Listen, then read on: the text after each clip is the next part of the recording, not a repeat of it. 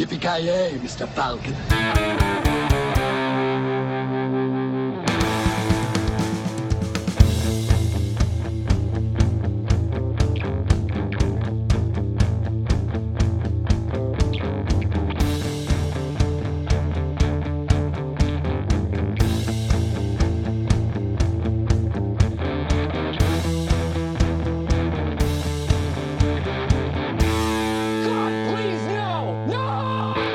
Tjena kära lyssnare, välkomna tillbaka till Filmsmakarna så här efter jullovet, eller vad man ska kalla det, julen helt enkelt. Jag hoppas att ni är feta av all julmat som ni har käkat. Jag är definitivt fet efter min julmat, antar jag i alla fall. Vi spelar in det här innan jul, men jag förutsätter att jag är det. Jag förutsätter att jag går upp minst tio kilo.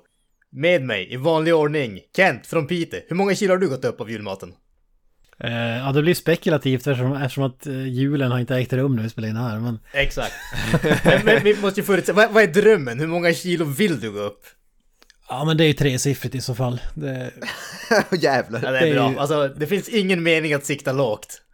Nej, exakt. Då kan man lika gärna lägga ner. Då, då kan man lika gärna äta raw food eller någonting på jul, tycker jag. Det... Ja, men fan. En sallad eller någonting åt det hållet. Ja, men exakt. Men Kent har ju många, många kilo att gå upp. Du är ju så välformad. Ja, men precis. Det, det är det som är min svårighet. Det finns plats, så att säga. Exakt, plats för förbättring. Så, så är det ju. Du har för många ja, kurvor nu. Du vill bli en stor kurva. Exakt. Släta ut allting. ja, nej. Jag har inte samma eh, fram som mister Voyager. Nej, nej, precis. Jag har... Som verkligen inte ska behöva en julmat, om man säger det. jag, jag ska fylla på. Jag, håller, jag är redan förberett. Jag, jag sitter här och käkar köttbullar just nu, as we speak. Jag, för, jag förutsätter ju att din julmat är liksom ravioli all day long. Alltså. Du, har, du har inte ätit det sedan förra julen. Så har du liksom byggt upp den här superhungern. Så att nu kommer du börja kväva i dig ravioli. Ravioli, ravioli och eh, glass ska jag sitta och äta till jul. Oslagbar kombination. Alltså.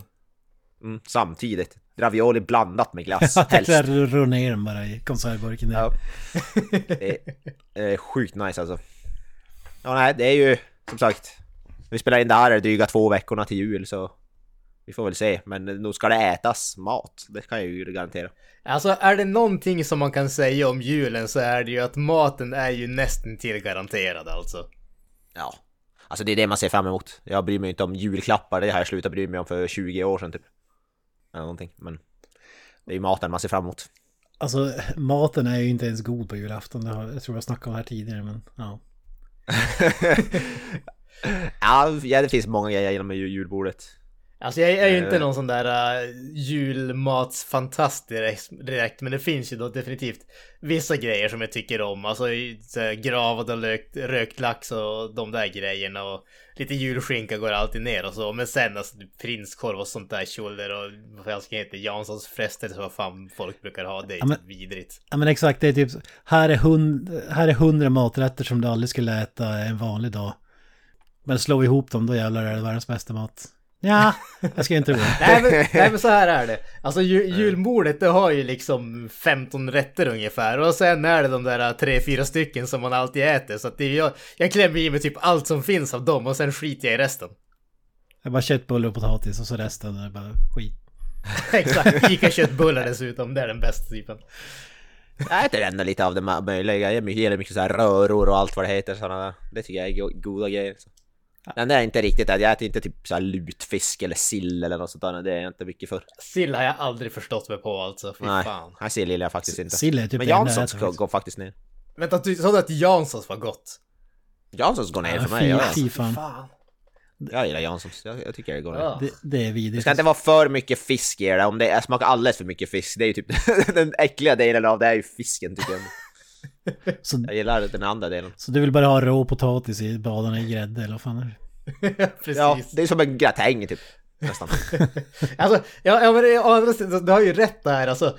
Janssons frestelse är i stort sett en bra gratäng som du har förstört. Ja, det är det jag menar. Så, så lite, lite fisk som möjligt så kan jag, då, då kan jag äta Jansson. Exakt, släng in en cheeseburger eller någonting i den då jävlar. Ja. Eller ravioli. Ja, oh, fy fan. Ja. Uff, Uf, nu börjar vi prata. Alltså det är, det är tragiskt att vi inte har den här liksom klassiska hamburgermiddagen till jul. Ja, det är det. Känns kanske som någonting vi ska starta. Julburgaren, fan vad gött. Exakt, julburgaren. One day only.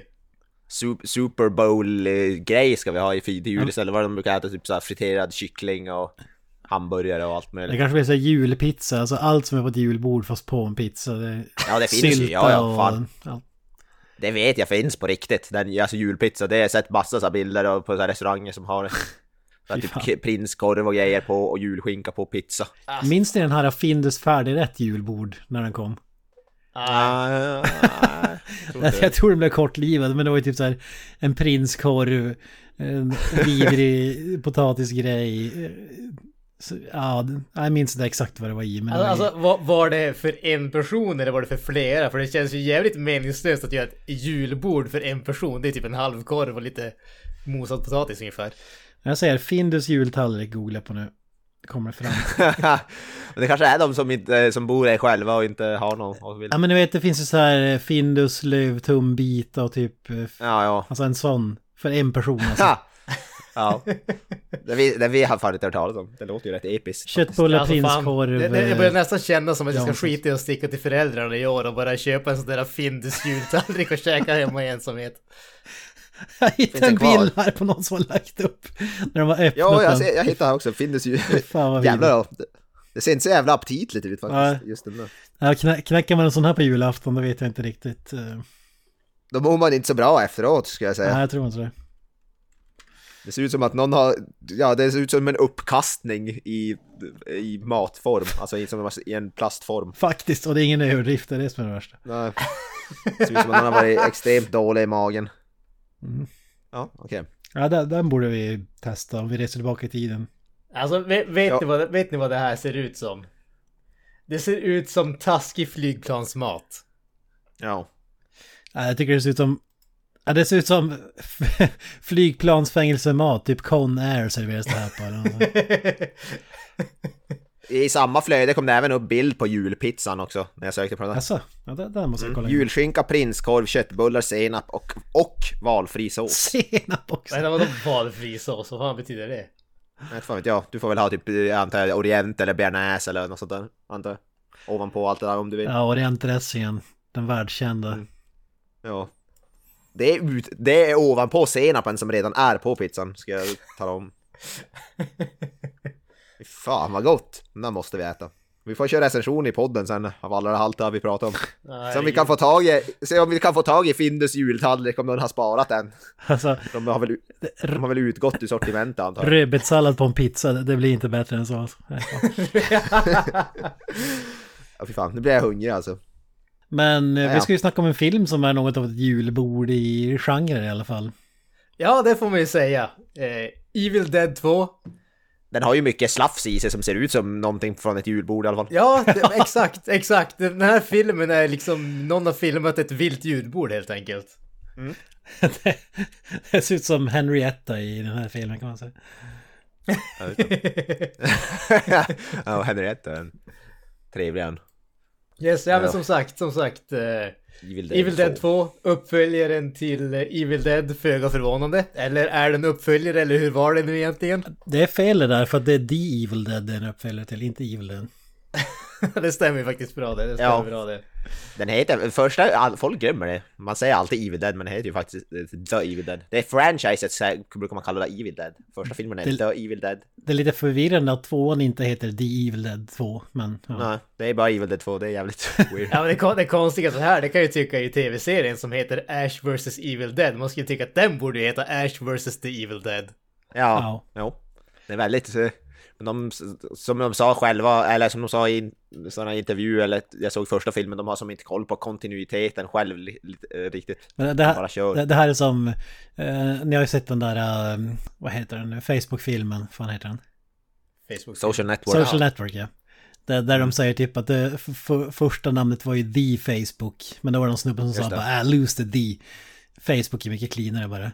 Det, det här ja. känns ju som att man körde The Evil Dead och så sen kom eh, ja, grunden till Facebook och sa hörni, droppa The Evil Dead är mycket cleanare. Det var Ted Raimi som kom, kom det. Exakt. Så att de cleanade. Ja. Nej, men det, det är ju det är förvirring som du säger. Folk, det, folk tror att det är en remake. Folk tror att det är en...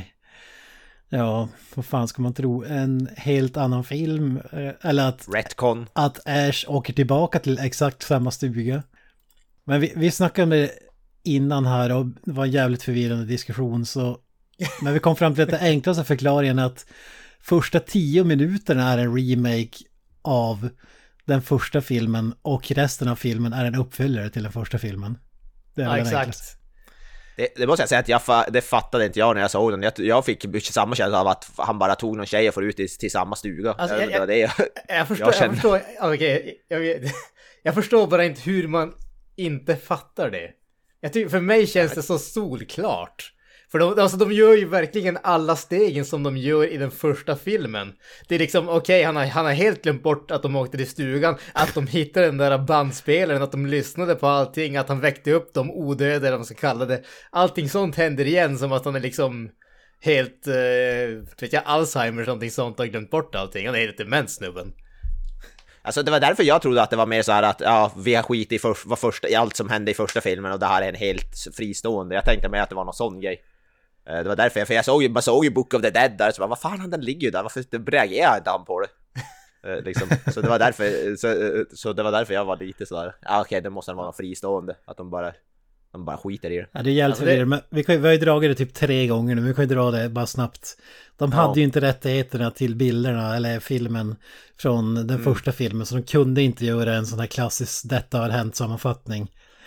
Så de var tvungna att bara säga, ah fuck it, vi spelar in en ny då. Men ska vi ha alla, ska vi ha lika många skådisar att ja men mörda i början av filmen? Bara, nej, skitsamma, vi tar Linda från första filmen. Och nej, det går inte, hon är gravid. Okej, okay, då tar vi in en ny karaktär som får motsvara eh, samma love interest från första filmen, fast sätter ett annat namn, nu minns inte vad hon heter i den här filmen. Men... Och så händer exakt samma grejer fram tills när Bruce Campbell eller Ash kastas ut i skogen snurrande så får uh, grenar i ansiktet. Där börjar egentligen uppföljaren. Ja, ja precis. Så vi får ju, ja, okay. mm. Det shotet är ju egentligen identiskt med sista shotet från den första filmen. Så det är som den där klara övergången att okej, okay, det är, efter det här så är det uppföljaren om man säger så. Ja, en requel som Bruce Campbell kallar. Inte en remake, alltså, inte en sequel, men en requel. Ja. Det är ett lite roligt grepp att de gjorde så. Det är som aldrig, jag kan inte komma på någon annan som har gjort någonting så tidigare. Men, ganska kul. Men det måste vara ganska förvirrande för de som satte sig i biografen och tänkte att ja, nu ska vi se vad som händer efter det här. Okej, okay, allt det här händer igen. Ja, får se då. Ja. Ja, fast jag tycker alltså... Okay. Just den där recap-grejen är ju någonting som har försvunnit tycker jag. Det, det är ju väldigt sällan man ser sådana saker idag. Jag kan inte komma ihåg senaste gången jag såg det i en uppföljare. Nej, nej, som sagt oftast har de ju rättigheten och kan bara visa klipp från... Jag tror de, jag är inte i Halloween två och visar dem lite grann vad som hände i första tror jag till exempel. Jag för mig... För den tar ju vid exakt där första Halloween slutar. Jag för mig att de visar lite grann från första. Jag kan ha fel men jag för mig det. Och det finns väl några andra, man kan väl komma på säkert något annat exempel. Ha, ha, att de gör så här, eller, det har jag aldrig sett, att de gör en remake av första filmen i andra filmen. Men här, här kan jag tänka mig att det, det var ju inte världens största film. Och nej. Att det även är, det, det är typ sex år, sex år sedan, det gjordes åttioett kom den ut den första, åttiosju kom den här ut. Alltså det är inte som en Marvel-film att det kommer två veckor efter att... Iron Man fyrtiosju har kommit ut så kommer Iron Man fyrtioåtta så att man hänger med. Mm. Så, så, så därför kanske det är mer befogat med en detta har hänt recap. Men hade det varit idag då hade det ju typ bara tagit vid vid den scenen och så hade väl någon exposition snubbe berättat ja vad fan hände egentligen Ash? Ja det här hände bla bla. Ja just det. Ja. Och så ett, ett, från det ena till det tredje jag såg det bara nu. Jag satt bara och kollade på I M D B och posten till Army of Darkness säger from the director of Darkman. Ja. Man tycker att de bara skrivit typ Evil Dead och Evil Dead två eller någonting. Ja. Nej fan, det är bra. Darkman är ju bra skit. Ja, bra, men det är, skit, det, men det är kanske att... hans största film förutom Evil Dead-filmer. Och eftersom att det är Evil Dead tre, det hade inte varit lika häftigt. From the director of Evil Dead one and two kommer Evil Dead tre. Det är inte lika mindblowing, jag vet inte. Nej, så är det, så är det väl. Ja, faktiskt. Det, det hade det faktiskt varit.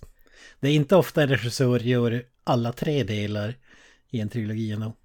Ja, varken ja, Star Wars, någon... Aliens, uh, definitivt nej, inte är... Marvel. Det är fysiskt omöjligt för någon nej, att för... göra så många uppföljare i rad. Men... Nej, och det är samma med alla horror-franchises. Där är det ju inte en enda regissör som har gjort mer typ en film nästan. Nej, precis. Utom Wes, Wes, Wes Craven, han gjorde väl typ två, vad heter det? Elm Street. Det är typ Peter Jackson. Fyra Scream-filmer. Peter Jackson gjorde, vad heter det? Ja, det är typ den jag kommer på rak arm sådär som har gjort. Och sen typ, om man börjar typ så Matrix-trilogin gjordes ju av samma regissör, regissörer. Men det är fan inte jättemånga alternativ, eller exempel man kan komma på. Mm. Samma. Men det är väl också därför de är så jävla bra alla tre i Evil Dead, alltså att de håller, för att det är samma ändå, att de, han hade the one single vision så att säga. Ja, och ja, det skulle jag säga också, det, det hör ju till det här också att, och de, de är ju som standalone filmer egentligen, alltså du kan ju se ettan mm. eller tvåan eller trean i vilken ordning du vill, det känns ändå som en helt ja. ny film med början och slut. Alltså, ja. det, det, det är därför jag gillar dem också, så helt olika i ton, alltså det blir inte bara större, bigger and badder fiender i filmen. Det är inte det som är nytt med uppföljare, utan man gör ju någonting helt annat. Samma med serier där, Ash versus. Evil Dead. Jag såg ju den här och jag, jag hade ju sett filmerna, men kom ju inte ihåg någonting från dem. Och jag, det var inte som att man var lost i handlingen på något sätt i Ash versus. Evil Dead. Nej, det är väl mer så här påskäggsgrejer. Ja. Snarare än att vi inte ja, fattar. Och, och att han nämner typ i någon scen bara, oh, thirty years ago I was in a cabin and bla bla bla, så pratar de ju om det har löst typ, men det är typ mm. den. Ja. Det är ju fördelen med Evil Dead om man säger så, det är att det är ju inte någon sån här jättekrånglig djup handling med en miljard olika karaktärer som måste hålla reda på eller någonting åt det hållet, utan i stort sett så är det en gäng personer som sticker till en uh, liten stuga ute i skogen och så blir de mördade ungefär. Det är också den grejen. Evil Dead två och ettan har inte de rätt lika handling i grunden, bara att tonen är jävligt annorlunda. Inte handlingen typ jävligt lik. Det, Han är, det är en massa monster som mobbar i, vad heter det, Bruce Campbell i en och en halv timme. Ja, det här, här, här, det skillnaden här är att när det är Bruce Campbell som mobbar sig själv i en och en halv timme. Ja, ja, ja, ja i och för sig. Men det är som samma setting och samma monster och handlingen, bara att den här är jävligt mer goofy också. Ja. Alltså jag, ty- jag tycker inte att de är så lika förutom att The Cabin är med. Alltså ja, vi bortser från första tio minuterna, men... Ja, jag vet jag nog tycker att det är ganska så mycket som eh, går, går alltså, igen. Alltså själva handlingen, men, alltså, det... men själva ton och allting är ju helt annorlunda. Ja. Men själva grundhandlingen, om, alltså, om man skulle lägga ut det på papper, skriva ner handlingen, så synopsis skulle jag väl låta hyfsat lika än, tycker jag. Eller, jag vet inte. Det är jag som är ute och cyklar. Ja, det är väl det. Ja, nej men ja, ja, ja. Okay. Ute och cykla så. På din elhjuling. Ja, ja. Okay. Ja, jag säger nu, jag hon heter fan Linda i den här filmen också. Det ska jag rätta mig själv här. Ja, just det. Ja, tjejen i början där. Ja. Ja. Nej, men så, så kan det vara. Eh, men vi hade ju, som sagt, alltså, i vanlig ordning nu när det kommer till Evil Dead-filmerna så har vi ju våran gudfader Dino De Laurentiis som är ju med på ett, ett hörn. Mm. Eh, och vi har ju dragit det lite grann i den introavsnittet, men jag tänker att vi kan ju dra det lite kort igen bara för sakens skull. Alltså de hade ju släppt eh, Evil Dead ett och eh, gjort eh, lite pengar på den. Alltså det var ju inte en massiv succé, men den var ju väldigt billig, så sett i budgeten tog den ändå in relativt mycket pengar. Och sen så drog de vidare och ville göra någonting annat eh, och eh, Raimi gjorde en film som heter Crime Wave som blev typ en stor flopp, som bestämde sig för att nej fan, nu måste vi göra en, en Evil Dead-film till.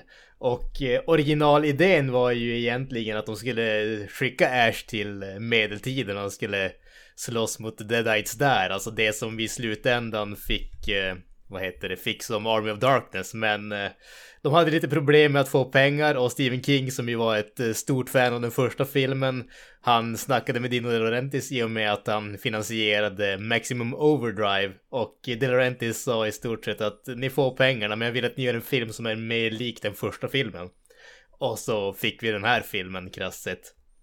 Men det är ju lite lite småkul och lite småintressant där kan jag ju tycka, just det där att det var Laurentiis som ändå bestämde att alltså, ni får pengarna, men jag, jag, jag vill att ni gör min film. Jag vill att ni gör filmen som jag vill att den ska vara ändå. Ja, han ville inte ha Army of Darkness just då, i alla fall. Fast det säger väl, det, det säger, följer väl ändå lite grann på hans, vad heter det, hans signum om man säger så. Just det där att han söker efter de där, de där små filmerna som drar in mycket pengar i andra delar av världen men kanske inte blir några stora succéer i Amerika. Och det var väl det som var tanken, att han ger dem en lite större budget för att kunna göra en film som är ganska lik och sen kunna spela åt, om man säger, samma publik som den första filmen gjorde. Även om vi i det här fallet fick en film där tonläget är helt jävla annorlunda. Ja. Ja, det där, där kan jag ju tänka mig också, om, om inledningen förvirrade för många så var det nog mer förvirrande för de som hade tänkt att okej, okay, nu Sam Raimi hade li, lika gärna kunnat göra en sån Stephen King-trailer, I'm gonna scare the shit out of you, och så, och så är det bara, så är det bara en slapstick-komedi i... Ja, precis. Alltså jag måste ju säga att jag hade ju Jag hade ju glömt bort hur mycket komedi det var i den här filmen. Alltså som jag kommer ihåg, som sagt, jag har inte sett de här filmerna typ, på typ femton år minst. Och som jag kommer ihåg det så var det en skräckfilm med typ vissa sådana här udda komiska inslag. Men nu när jag såg den igen så var det ju i stort sett en komedi med vissa skräckinslag nästan till, mm. skulle jag påstå. Ja, ja alltså det, det, det, den enda det, filmen jag kan det, typ komma på som är likt är typ Brain Dead eller något där. Alltså, ja, mm. den typen. Lite splatter-komedi nästan, höll jag på att säga. Ja, ja.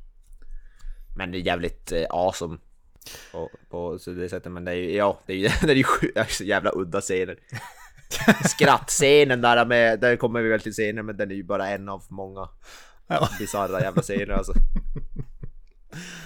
Ja, det, det, var, det var ju många som blev förbannade också, alltså, som förväntade sig en liksom superskräckfilm och så...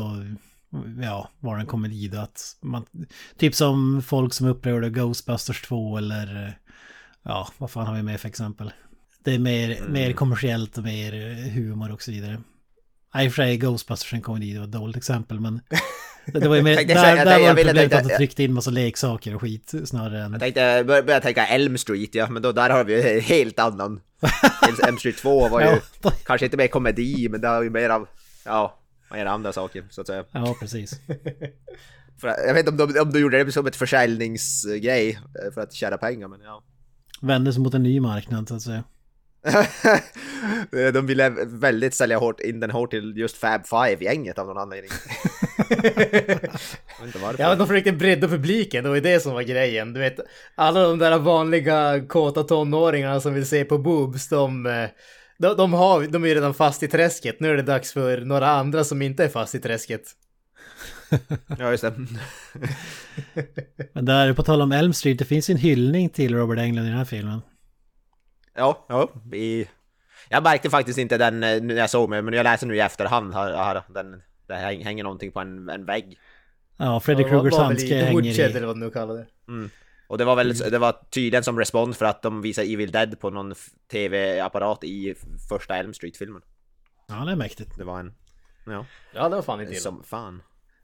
Men här, här, här, i den här filmen skiner det igenom också att Sam Raimi var egentligen ingen skräckfantast, utan de ville bara göra en skräckfilm för att det var billigt och enklast att slå sig in i branschen liksom.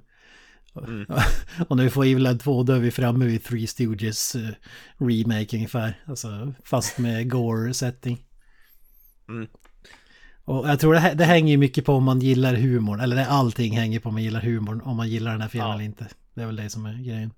Ja, ja, ja men det, det håller jag definitivt med om.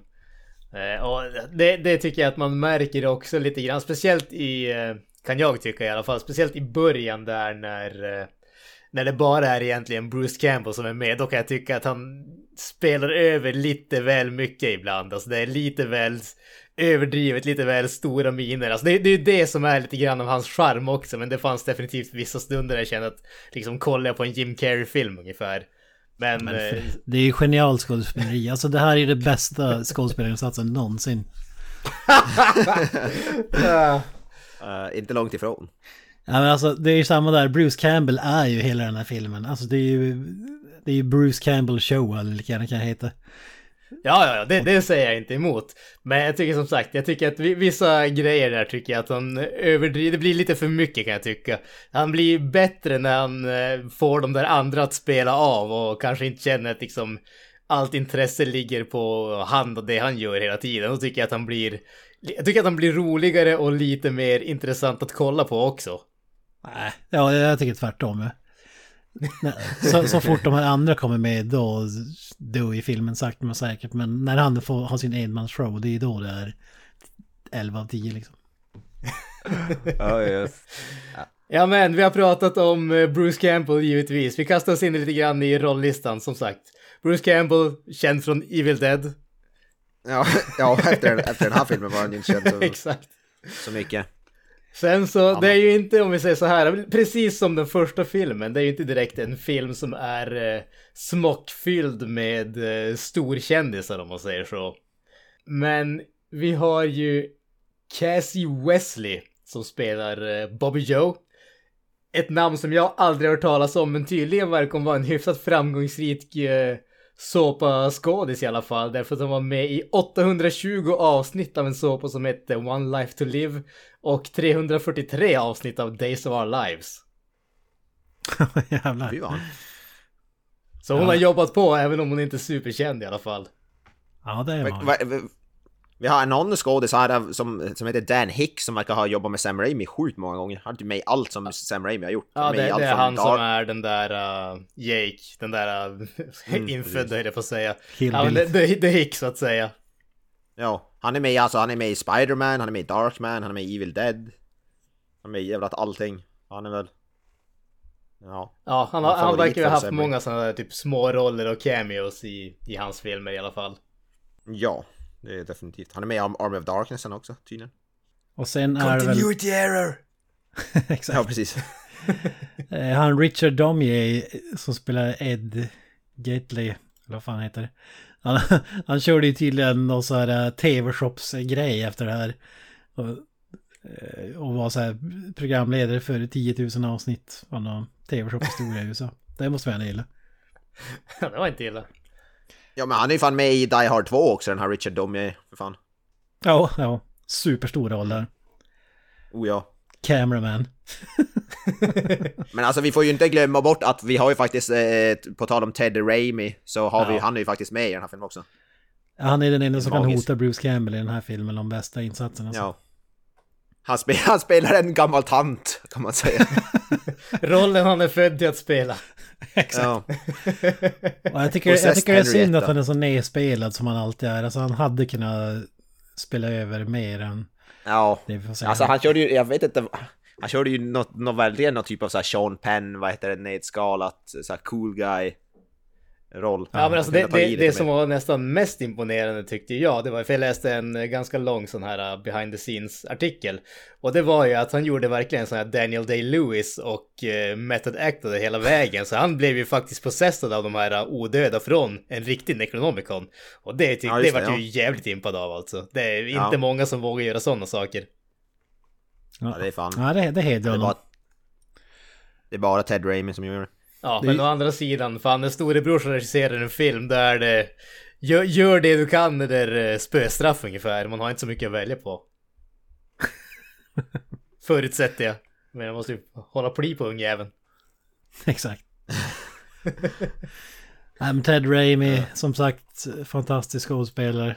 Oh ja. Och så har vi Sam Raimi såklart i cameo i filmen som vanligt. Alltså, ja. Greg Nicotero, från, känd från Walking Dead nu för tiden. Han är ju, han har väl gjort typ specialeffekterna till alla Evil Dead-filmer tror jag. Mm. Han är även med och, kontro- med och kontrollerar några puppets eller något sånt där nu. Exakt. Behind the scenes. det, är, det är ganska coolt.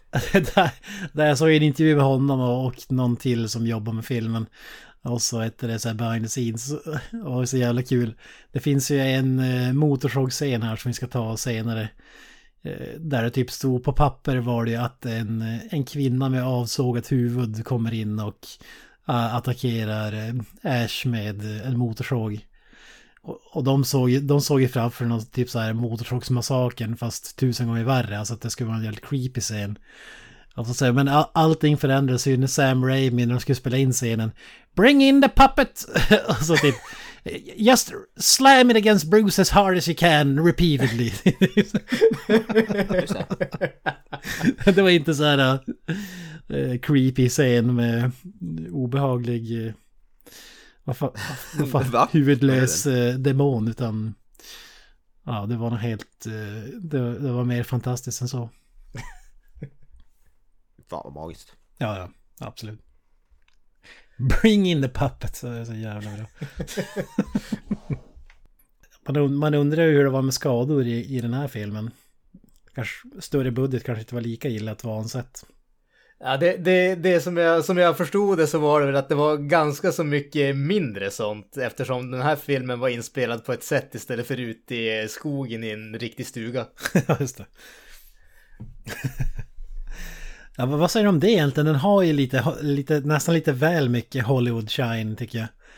Alltså Bruce Campbell ser ju ut som eh, han är med i våra bästa år jämfört med första filmen till exempel. Ja, jo, jo. Han är jävla stilig alltså. Han har fått en riktig extreme makeover, höll jag på att säga. Men här ser han ju ut som en Hollywood-skådis, det gör jag inte det första om man säger så. Det har väl i och för sig gått, ja, vad sa jag, sex år mellan dem, men ändå. Ja. Han är mer Hollywoodifierad här, så att säga. Ja, men alltså, jag vet inte, alltså, han... kanske jämfört med första filmen, visst, men inte vet jag om jag tycker att det här känns som en sån här stor Hollywoodproduktion direkt. Det är ju inte... Alltså, där springer alltså, runt en hand. Här, och, om, bara för att eh, exemplifiera det här med Hollywoodproduktion, för det, det här är bara en sån där grej som jag inte kunde... Jag kunde inte släppa det. I vad heter det här, om man säger... Uh, introt, eller vad man ska kalla det, när uh, Ash har blivit ivägslängd med den där uh, The Force som kommer från, vad heter det, från bakom kameran ungefär, uh, och så landar han på marken och så liksom tar han sig upp och så får vi ett sånt här close shot på hans ansikte och sen snurrar kameran. Och jag tänkte, det tar, tar lång jävla stund när kameran snurrar. Och hela den skiten är ur fokus. Och jag satt där bara, alltså är det någonting fel med filmen? Eller har jag liksom ställt in någonting fel? Vad fan är det som händer? Och så sen kommer det tillbaka till hans ansikte. Och hans ansikte är fortfarande i fokus. Det var liksom, de var för lata för att ändra fokuset på att liksom, man skulle se det som var runt om som de egentligen skulle visa, för att han skulle vara i fokus när kameran kom tillbaka till honom. Det om något är en sån här grej som bara visar att det här är inte en Hollywoodfilm för fem öre. Ja, i och för sig, men det här var ju som sagt tjock-tv-tiden, man ska inte glömma det. Det är ingenting av skarpt, så att säga. Nej, men herregud, det var så jävla tydligt alltså. Mm. Ja, vi sa ju typ, det var ju drinking game när vi snackade om första filmen. Om man tog en shot varje gång vi sa kamerarbete så har man ju dött av alkoholförgiftning i det här laget. Men va, va, kamerarbetet i den här filmen är ändå lika, ja, kanske, ja, kanske inte lika så här banbrytande, men det, det tillför ändå jävligt mycket. Framförallt i de här scenerna när Bruce Campbell börjar fundera på om har han, han bara blivit sjuk i huvudet, eller inbillar han sig all skit, eller alltså håller på att bli galen, eller händer det på riktigt. De bitarna eh, höjs ju till skyarna bara på grund av att kameran springer fram och tillbaka och allt som fan det gör. Ja, ja, nej, men alltså, det, det måste jag säga, alltså de, vad heter de scenerna, alltså när han sitter där i stolen och liksom knappt får ut skrattet och liksom inte vet vad som händer, och när han... Eh, vad heter det, när han vaknar upp efter att Linda liksom ser hennes liksom döda kropp och försökt strypa honom, och sen sitter han i stolen och vad heter det, han kommer ut ur spegeln och pratar med sig själv och hela den biten. Alltså, det är de bitarna som jag tycker är de absolut bästa i den här filmen. Nej, det, för, det, för det är då de gör någonting som är verkligen så här annorlunda och out there. Med kamerarbetet, inte bara Bruce Campbells jobb. Han är ju liksom fantastisk i de scenerna också, men där känns det som att de har lagt lite extra krut på, om man säger så. Jag vill, jag, vill även, jag vill även hylla i den här fejkade one-shot-scenen när han jagas in i stugan och bakom någon jävla, ja, det ser ut som en källarförråd eller någonting. Alltså när de bara springer efter honom. Mm. Den, den är jävligt cool också, tycker jag. Ja. Men spegeln där är så jävla rolig. Alltså, när man bara, I'm fine, I'm fine. Och så kommer, kommer han själv ut bara, ja vad fan, du har ju du har sågat av din flickväns huvud med motorsåg. Tycker att det låter fine? Det är så jävla bra. Ja, det är underbart. Ja, nej, men det, det är definitivt underbart. Eh, ja, men bara som, jag tycker att det är, till skillnad från förra filmen som jag inte tyckte om överdrivet mycket, om vi säger så. Så den här filmen känner jag är ju bättre på alla nivåer som, eh, som en film så att säga. Eh, jag tycker att den är betydligt... Det första jag kan säga att det finns ju inte en tråkig stund i den här filmen. Den, den första filmen, den var ju tvungen att plåga sig igenom tre fjärdedelar av den. Den här filmen är fan kul hela vägen igenom, tycker jag. Jag håller inte med om det där. Alltså det, den bygger ju mer upp. Den här är bara... Visst, det är gasen i botten från start, men det är väl inte alltid det är bättre, så att säga. Det, det, det, alltså inledningen på första filmen är ju inte... Eh, Halloween tre, Season of the Witch, om man säger så. Alltså den fyller ändå någon funktion så att säga. Ja visst, men alltså, jag tycker bara att den är så oerhört tråkig, den första filmen alltså. Och det, alltså, det, det kan jag tycka också. Problemet med den är ju att den är inte skrämmande, den första filmen. Alltså det, det är inte en skrämmande film, men den försöker vara skrämmande. Den här filmen men det är, för är att inte heller skrämmande, tjugo tjugoett. Men den känns inte som att den försöker vara skrämmande heller. Ja, men det är för att vi säger den tjugo tjugoett. Hade vi sett den åttiotalet, då hade vi tyckt någonting annat. Det är ju det. Äh, ja. Tveksam. Tveksam till det. Nej, den här är inte skrämmande någonstans. Det här är bara en ren komedi. Alltså, det, det är ju därför... Alltså, den... den de behövde knappt klippa någonting i, för att få ratingen då de ville ha. Alltså, mm. det, ja, för att det är så jävla överdrivet allting. Och, även om det sprutar tusentals liter med blod så är det, är det ändå ingenting som behöver klippas bort för att det är så... Ja, det försöker inte ens vara skrämmande så att säga. Ni som har koll förresten, var det någon kontrovers kring den här filmen när den släpptes? Alltså för den första filmen då var det jättemycket just kring blodet och våldet och allt det där. Men jag kommer inte ihåg att jag har hört så mycket om just den här filmen. Nej, det enda jag vet var att de var tvungen att skapa ett nytt produktionsbolag för att Dino De Laurentiis hade någon så här ja, bestämmelse eller något kontrakt med att han, han inte fick göra filmer som hade en viss rating. Jag vet inte om den här var rated R eller X eller vad fan det var, men... Så, så därför skapar de ett nytt eh, bolag. Jag, jag minns inte vad det hette, men det här i början av filmen det är som en ros eller någonting som växer sig ut. Yeah. Och, och det var ju Sam Raimis eh, ja, som, som bara Rosebud någonting. Rosebud, ja. Precis. Som skapades enbart för att knä ut den här filmen eh, utan att Dino De Laurentiis skulle stå som eh, producent. Men det, ah. det är typ det enda... Jag vet, jag, tror, jag kan inte tänka mig att det skulle vara någon... Kom- ja, ja det, det var ganska kul. Det, när filmen skulle släppas i Storbritannien eller England, eh, då valde de att klippa bort, jag tror det var sju sekunder från filmen. och, det, och, det, och då sa ju Bruce Campbell att ja, det var ju typ när jag... Det här säger i kommentarspåret i filmen. Då, då han ligger på backen vid någon scen eh, och så blir han anfallen. Eh, och då klippte de bort de sju sekunderna för att tydligen på den tiden i alla fall var det förbjudet att sparka på någon som är medvetslös i England. Så, så han sa ju typ, ja okej, okay, såg av folks huvud mot och såg och skjuta dem och det går bra. Men du kan fan inte sparka på dem som ligger ner. Det, det, det klipps bort. Ja, just det. Ja, men det, det är väl så, det är som att de klippte bort de här uh, Michelangelos nunchucks i Turtles. Ja, just det. Ja. Det är tragiskt att du inte fick någon nunchuck-scen i den här filmen, herregud. Exakt, på en medvetslös dokumenta- do- I den här dokumentären jag kollade på lite, då sa de någonting om att redan på första, det var Bruce Campbell som sa, redan första inspelningsdagen så sa de, var det någon som sa att filmen hade redan gått med profit eller någonstans, för de hade sålt den till H B O på något sätt. Så den första dagen så var det någon som, jag kommer inte ihåg vem det var, om det var producenten och sa, well we're already in profit, eller något sådär. Och då hade de just kommit till typ, alltså det var typ första inspelningsdagen. Det tyckte jag var lite kul. De hade gjort någon, någon deal med, jag tror det var H B O. Alltså. De såg bara blodbad. Ja, det var, jag tror det var att bara för att, om det var rätt att ha visen på H B O på något sätt. Det var mm. någonting sådär i alla fall. Så. Ja, vad var budgeten? Det var inte särskilt stor, även om det var betydligt större än första filmen. tre komma fem miljoner. Ja. Ja, det är ju ja, absolut ingenting. fyra miljoner dollar. Jag tror jag läste att vad heter Dino, de ville ha typ jag tror fyra eller fyra komma fem miljoner och Dino De Laurentiis kontrade med typ tre komma fem tror jag, så och då sa de att det, det är liksom okej, men då ja, vi kan, vi kan inte riktigt göra allt vi vill, men då får vi filmen gjord i stort sett. Ja, exakt. Det, det var väl, du hade en annan förklaring, men det var väl också den största förklaringen till att vi inte, det inte blev Army of Darkness i den här filmen liksom. Skulle tro det. Det känns ju som att en sån grej, medeltid och rustningar och alla sådana grejer, det måste ju kosta väldigt mycket mer. Mm, mm. Ja, är det dags för filmen på tre minuter kanske? Oj, oj, oj. Ja, det här kommer att bli förvirrat kan jag säga. Ja, det, ja jag hade fan inte velat göra det här. För den här filmen, ja. Ah, det är ju svinlätt. Folk sticker till en stuga och dör. Ja. Ja, det, det är handlingen, men det här är ju filmen på tre minuter och handlingen är inte samma sak.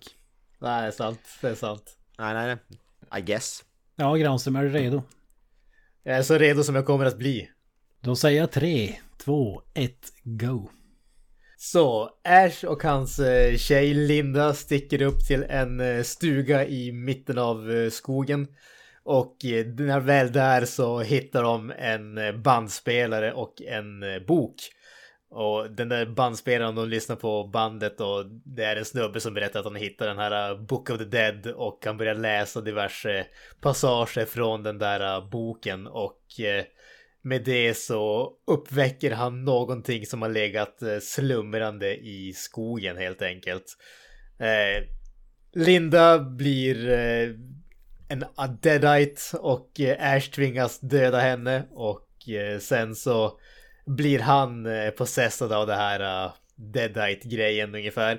Och uh, när, men när morgonen gryr och uh, solen kommer fram så återgår han till, till vanliga Ash helt enkelt. Han försöker fly från den här, uh, den här stugan, men när han väl kommer till bron som har passerat så upptäcker han att den uh, är typ trasig och går inte att uh, korsa längre. Samtidigt som det här händer så vad heter det? Uh, nej förresten. Herre jävlar. eh, hon, eh, Linda, hon dyker upp igen. Hans, hennes, eh, vad heter det, avhuggna huvud dyker upp igen och biter han i handen. Och eh, han tar henne till The Woodshed och skruvar fast henne i ett eh, skruvstäd. Och blir attackerad av hennes kropp som eh, svingar på honom med, vad heter det, med en motorsåg. Men han lyckas besegra kroppen och eh, huvudet, helt enkelt. Eh, sen så dyker det upp en eh, drös andra människor som har eh, tagit med sig bitar eller sidor från den här Necronomicon-boken som inte, som, den som är där i stugan är inte helt eh, fullständig helt enkelt.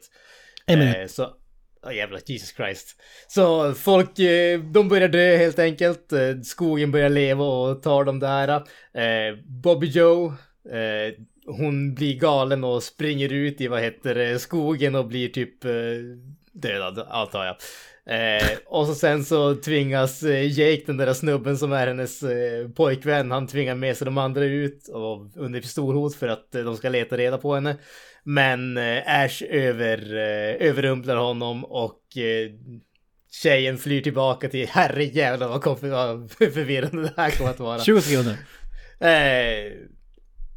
Eh, tjejen som eh, flydde tillbaka, hon råkar döda Jake med den där uh, Dagger of Candaria. Hon, eh, Ash sticker ner i källaren och hämtar upp de här papperna samtidigt som han blir typ dödad av Henrietta näst, nästan till. Eh, hon börjar läsa passagerna för att skapa, för att dö, döda de här grejerna och Ash eh, blir transporterad tillbaka till medeltiden och filmen tar slut där. Bam, tre noll fyra, det är underkänt.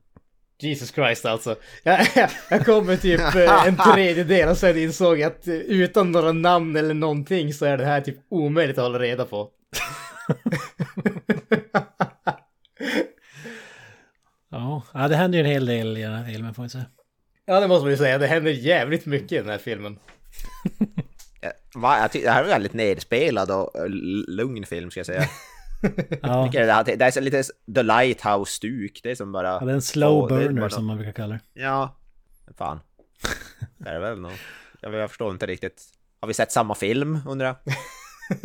Ja, alltså från den där beskrivningen så är det fan tveksamt. det, det var mycket bra beskrivning. Bra jobbat. Ja, som man säger så här. Den där beskrivningen är väl ungefär lika förvirrande som intro till filmen var för alla andra uppenbarligen. Jag, jag, jag gillar ja, ändå fan. Den här äh, kopplingen att det är snubben som pratar på bandspelaren i första filmen också som har hittat den här boken och dägern i ruinerna av Kandari eller vad den heter. Och att det är hans dotter som ska dit.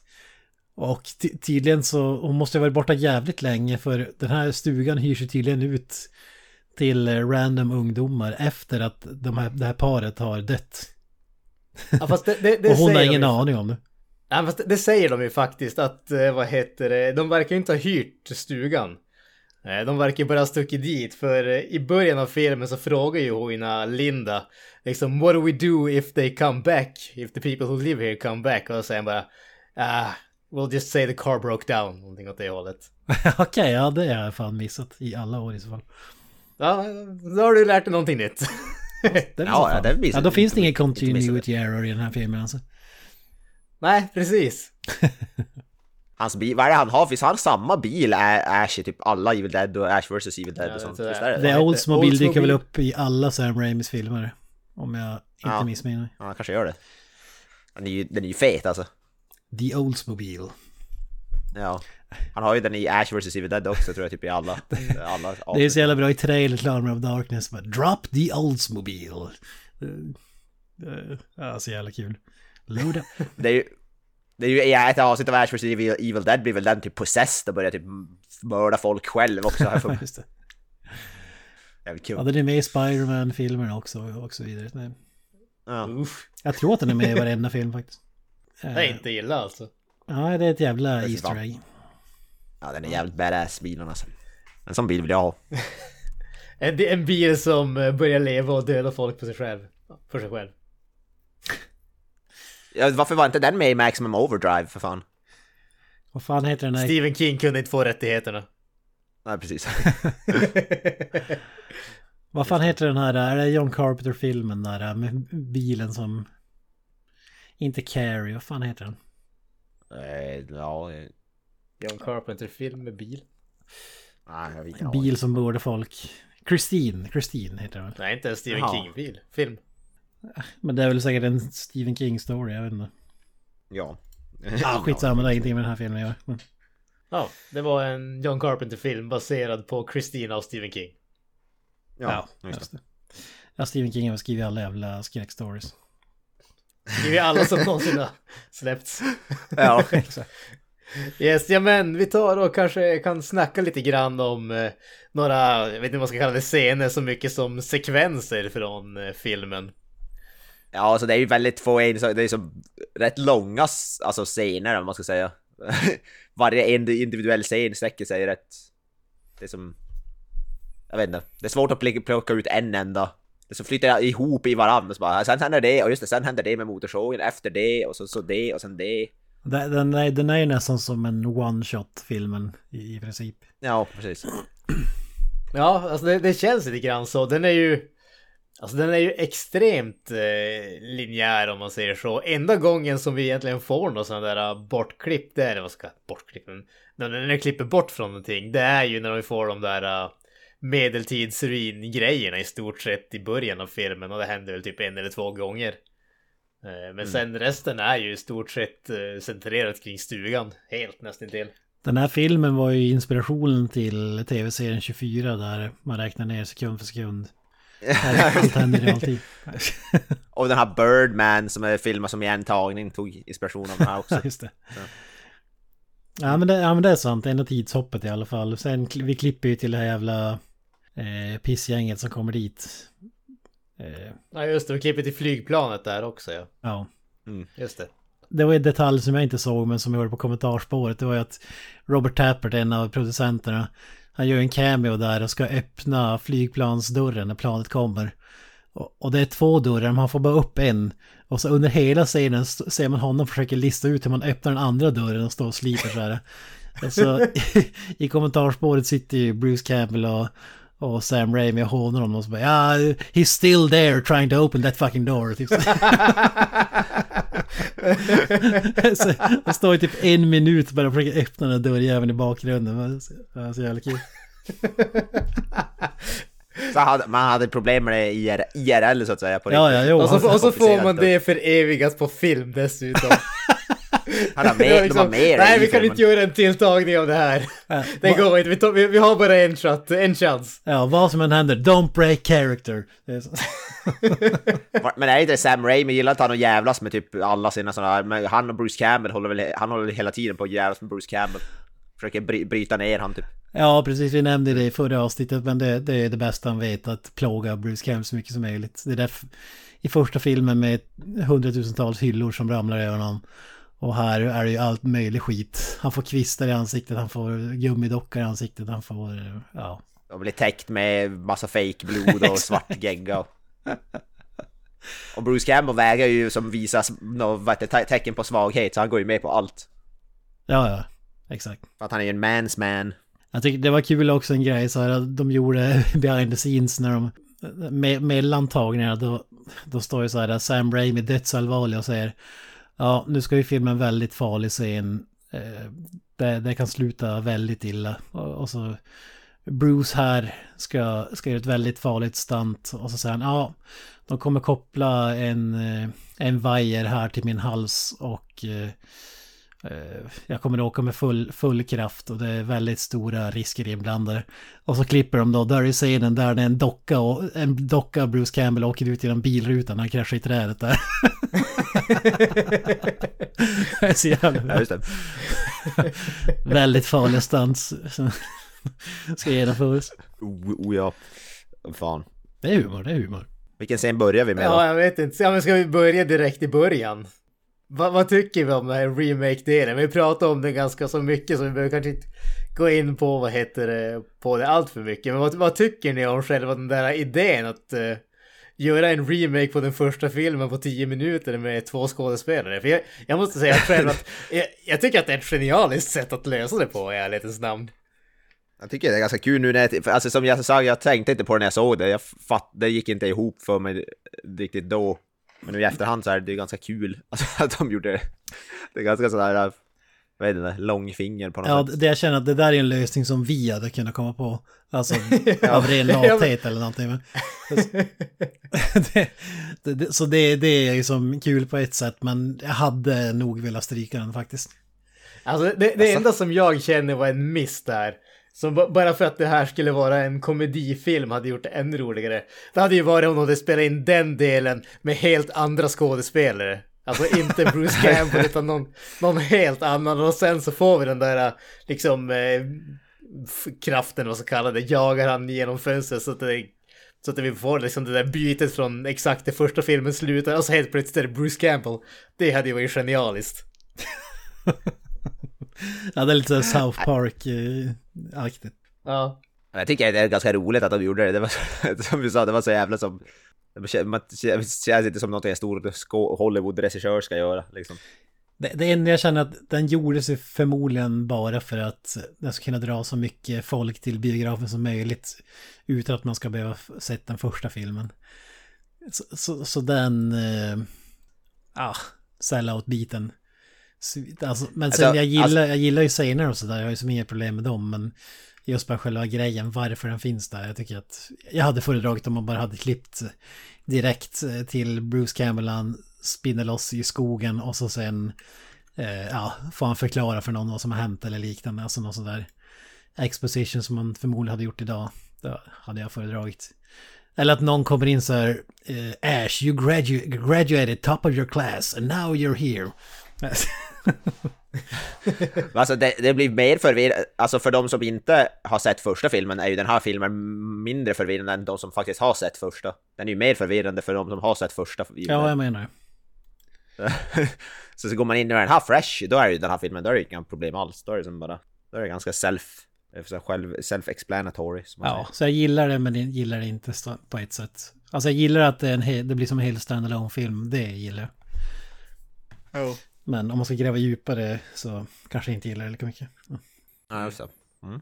Ja, men vi hoppar raskt vidare. Alltså, som sagt, Ash dödar ju tjejen och eh, hon återuppstår och så får vi det här... Eh, en av...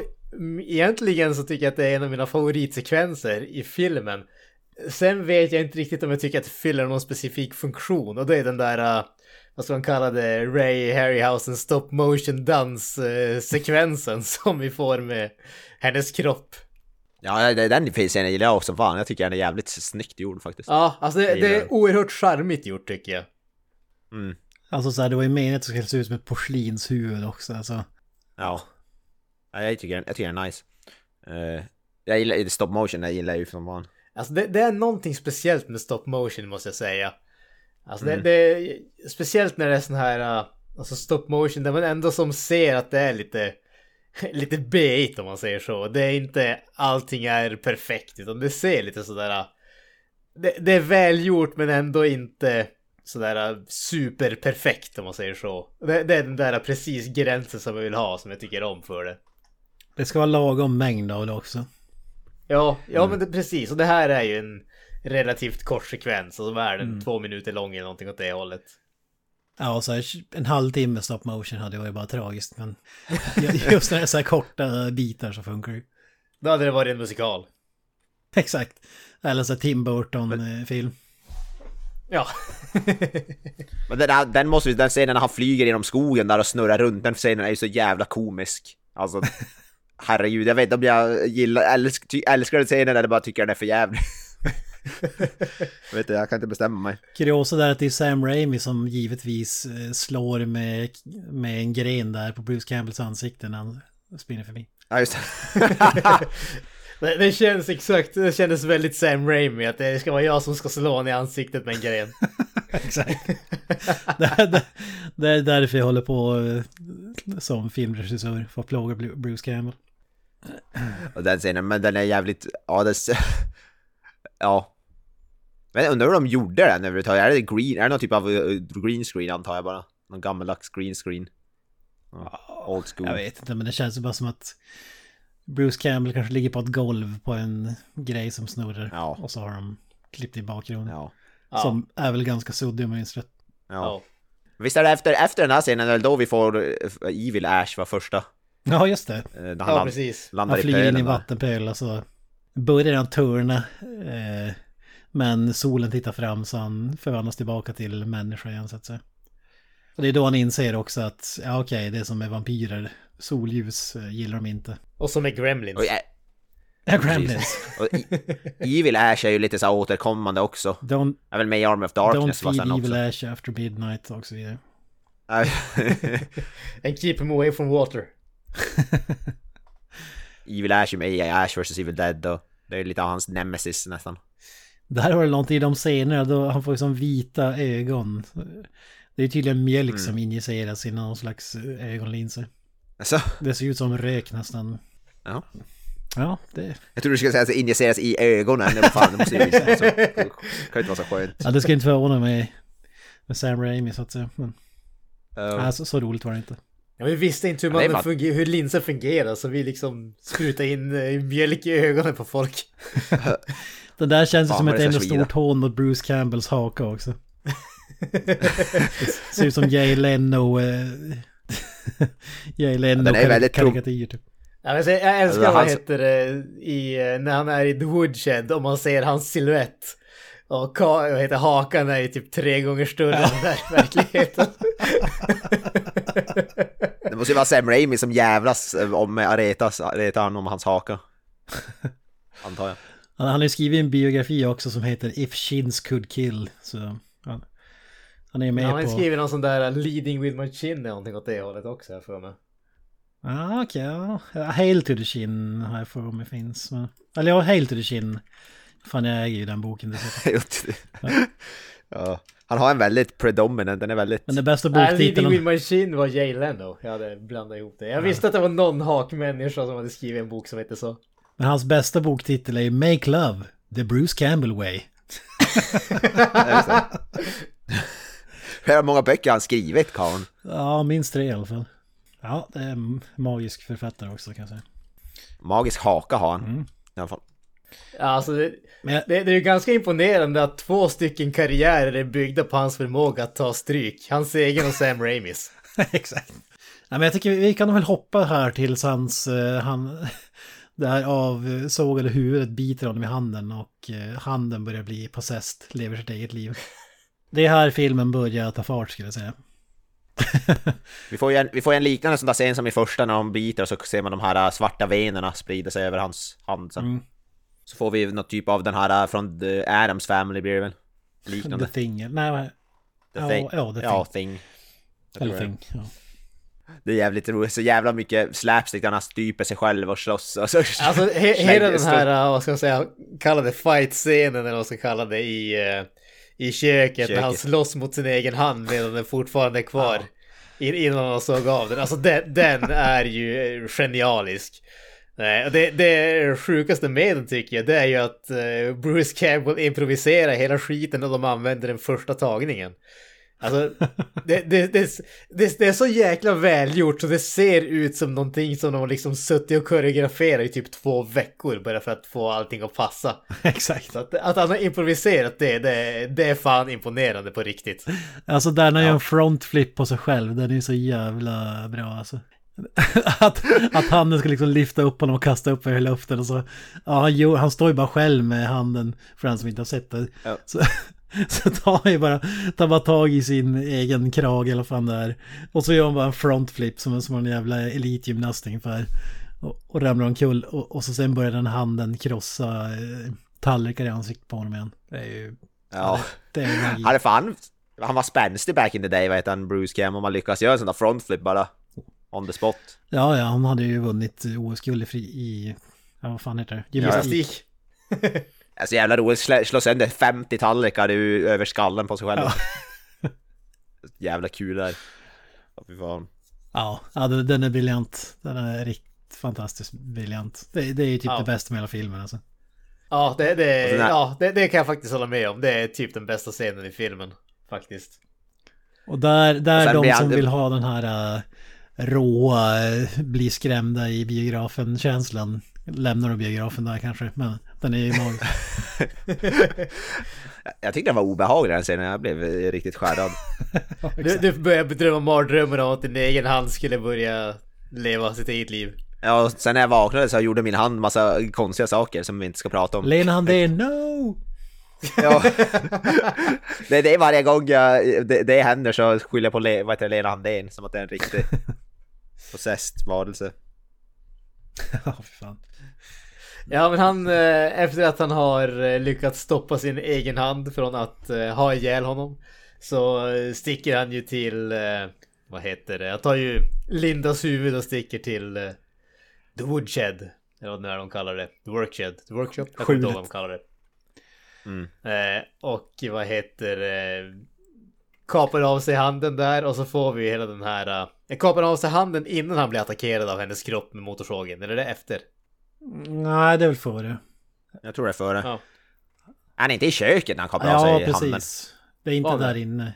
Ja, ja kanske ja. han var. Ja, hur som helst, han sätter fast hennes huvud i ett skruvstäd och ska eh, såga sönder med en eh, motorsåg, men upptäcker att motorsågen är borta. Ja, just det, just det, exakt, så är det, så är det, just det. Och så har han ju den där... Uh, duken som han har satt framför hand på stumpen. Just det. Mm. Ja, just det. Så var det. Och så kommer hon ju in, vad heter det, från... hon kommer väl in från väggen här för mig. Är det inte genom dörren bara, eller? Är det det? Ja, kanske det var. Ja, jag tror, jag tror, jag tror det, det var genom dörren. Det är många detaljer det kommer i den här filmen som går med förbi, måste jag erkänna. Ja, men det springer in ett huvudlöst lik med motorsågen igång och i högsta hugg. Jävla bizarr scenen alltså. Och så är det så bra, det är som en sån här actionfilm där skurkarna skjuter hundra eh, skott och inget träffar. Alltså, där är ju motorsåg på typ en meters avstånd men träffar aldrig eh, Bruce Campbell, det är ju fantastiskt. Ja, han fäktar ju undan motorsågen med någon jävla, jag vet inte, skruvmejsel eller någonting. Vad fan där. Och så sen får det en sorts... Det blir lite så här fäktningsscen nästan som Nicolas Cage i Mandy. Ja, det är så jävla bra. Då vänder motorsågen mot det hudlösa liket och börjar kapa sönder kroppen från toppen och ner. Ja. Så jävla dumt. Och, så, och efter att motorsågen är desarmerad, att den sitter fast i kroppen, då slämmar ju den här kroppen bara in i Bruce Campbell som en hockeytackling i väggen gång på gång. Och det, det är då Sam Raimi som skriker "Slam it, slam it harder, slam it again!" Ja, det såg jag fan också faktiskt. Det var jävligt kul. Jag älskar... Jag keep Simon. Yeah, do that again! Den där, dock... Den där dockan är ju som en så här pappet. Alltså, det var någon som hade trådar som satt uppe i taket och skulle styra den. Och så var det en snubbe på en skateboard, om jag minns rätt, som höll i underdelen. Man får aldrig se fötterna på den här varelsen, nej, så att säga. Det är ju briljant det också. Men Bruce Campbell får fan inte ens skråma av den här motorcykeln, vilket är ganska imponerande. Motorcykeln? Motorsågen? Motorsågen. Ja, ja, det är det jag menar. Det är lite så här Rambo tre-aktigt. Det är briljant.